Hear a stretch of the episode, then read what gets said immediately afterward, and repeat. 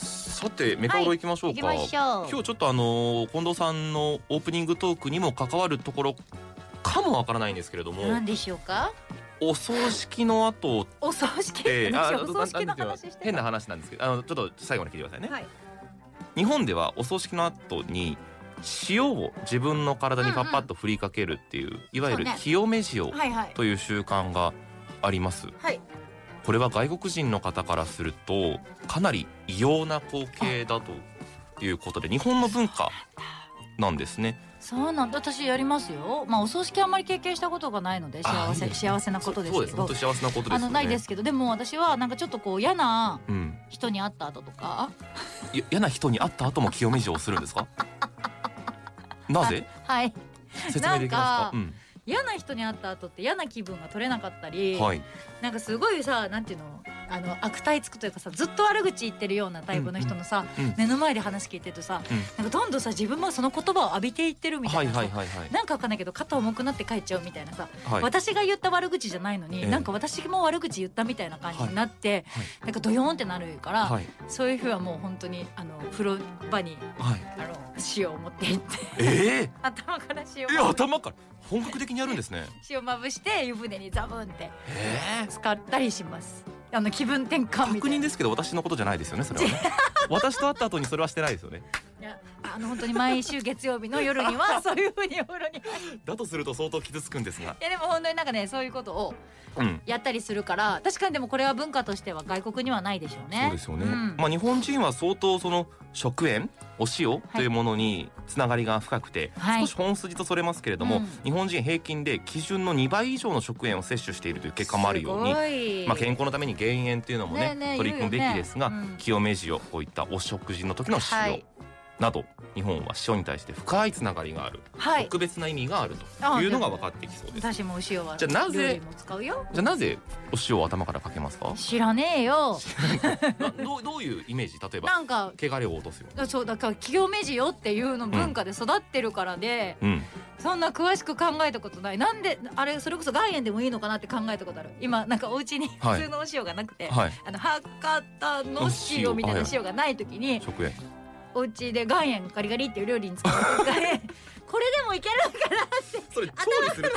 岩塩ガリガリってかぶったことあるよ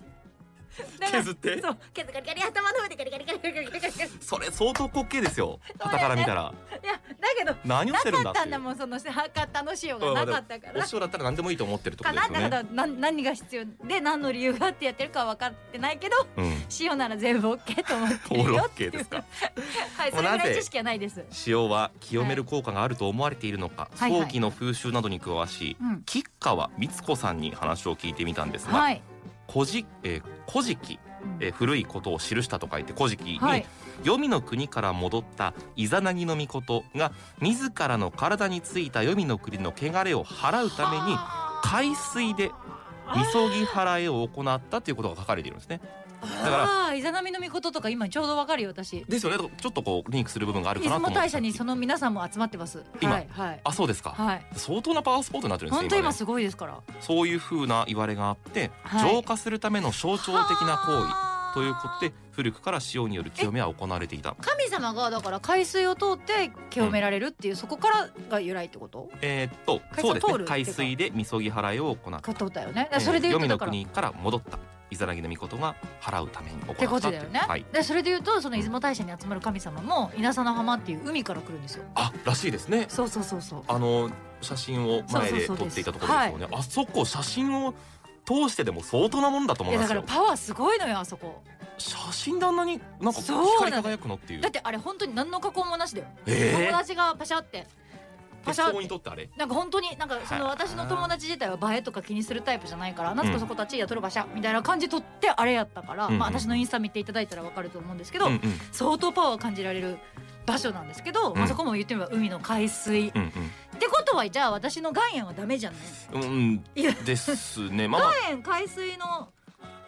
死っていうのはあの亡くなるの死ね。そっちね、うん死は汚れだと考えられていてあーうんうん、で悪い何かがついてるんだというふうに考えられるんですねはいはいはいはい。だからそれはじ、えー理由のわからないはい得体の知れないものっていうふうになっていて、あーはいはいでそういった概念が本底にあるので、はい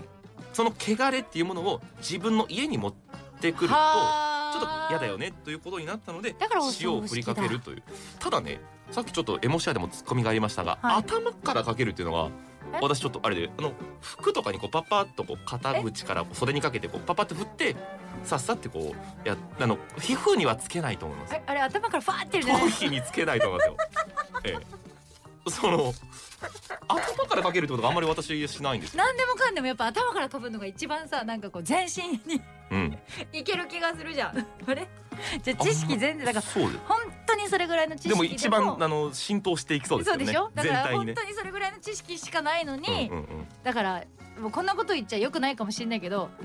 気持ちの問題じ気ゃね持っちの問て題ですね。 気からですよね。 そうだと思う汚れって汚れ汚れよく言いますけれども、はい気が枯れるあの草木が枯れる気変に古いと書いてに気持ち気がれ汚れというのが由来とも言われていて、そうなんだだから大切な人をなくすとということがあると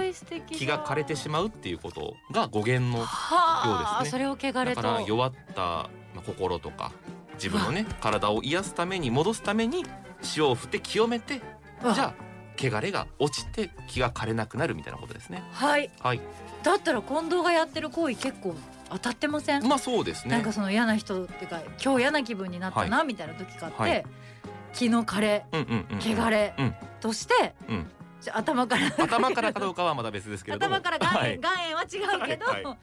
塩をまぶす自分に、うんうんうんはあのこれまで意味が分かってなかったかもわからないけれどもこういう意味があるんだよっていうことをこれから意識してやるとより落ちるかもしれません。あやばい今日もしっかり塩を自分に撒いてお風呂なんか嫌嫌嫌な言葉が聞こえましたけ ど私嫌な言葉に敏感だからね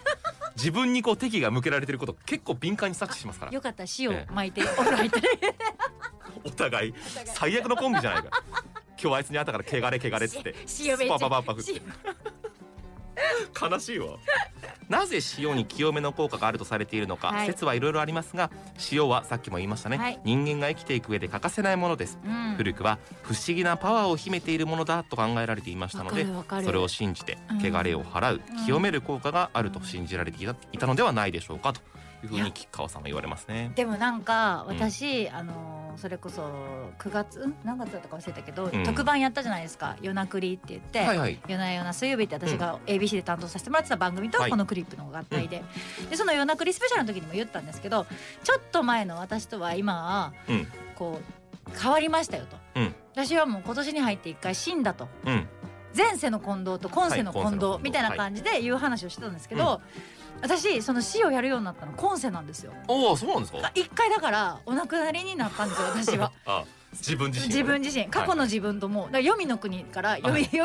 るあそ蘇ってきそうになるんですう。うんうん、そうういうなんか邪悪な人と会うはいはといはいはい黄泉の国から私の前世のドロッドロしたやつドがロドロした本当になんか真っ黒の本当に真っ黒で なんでか知んないけどすっごいマイナス思考でうん自分に自信がなくてっていう本当にもうなんであんなんだったんだろうっていうやつが「でーでんでーでん」って感じで出てきそうになるからもうそいつに向けて多分塩を。うんうんうんうん。今世の近藤から前世の近藤に向かってーはいはいはい。投げてるんだと思う。だとする今思ったとあの10月ちょっと危なかったですよ。そうです。だいぶ引っ張られてました よ。黒いドロドロした近藤夏子に今世がだから。取り込まれそうになってまし そうポッドキャスト聞けるから10月のその夜なくりスペシャルの後ぐらいた。の放うん送一周で目かはな。うん。 1週目だよね多うんうんう分ん本当にグンってた逆に春菜くんはめっちゃ頑張ってくれるそうっそうてそいうう。奮闘したっていうね。本当にだからその時も本当もっと死をかぶればよかったんですよ清めて清めてその黄泉の国をまあ私は亡くなったことを汚れなんて思わないけれども、うんうんうんまあ、言い伝えとして死を汚れというのであれば、うん。まあ、気分転換気持ちの問題っていう意味でもすごく私死をそうですね。やばいぞなくなるぞ兵庫県から塩が そんなみんな今塩汚そんな返みしみんな汚れてねえよ。汚れねえよそんなに。れねえ よ、あの海で手や口を洗って口をあのすすいでっていうのが、うあの清めになるっていうところもあるん、しやっ。ぱ海水なんだおね米とか味噌とか大豆魚餅団子豆腐を食べて清めとするところもあるということなのであーそうなんだまあ、自分で、まあ、場気所からっにてよいう言葉もありましたけれどもね、うんうん汚れ気が枯れたのを直すのはいろいろあると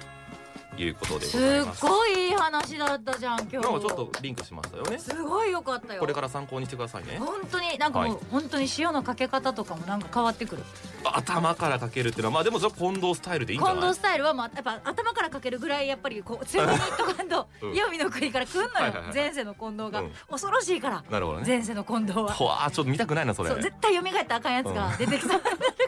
封印しておいてくださいよ分かってます強めにガ釘刺チしガチに強めに釘刺したん釘やけど、ね、ぐらいじゃ出てくるって出てガくるコンっつって本当に鎖をちょっと用 意してしっかりとガッチガチにやりたいと思いますけれどそも、うですねいやでも本当に、はいちょっとこれは良かった勉強になった今日のメカウロじゃあ目から鱗何は枚落ちましたかとい目うことかでら鱗はい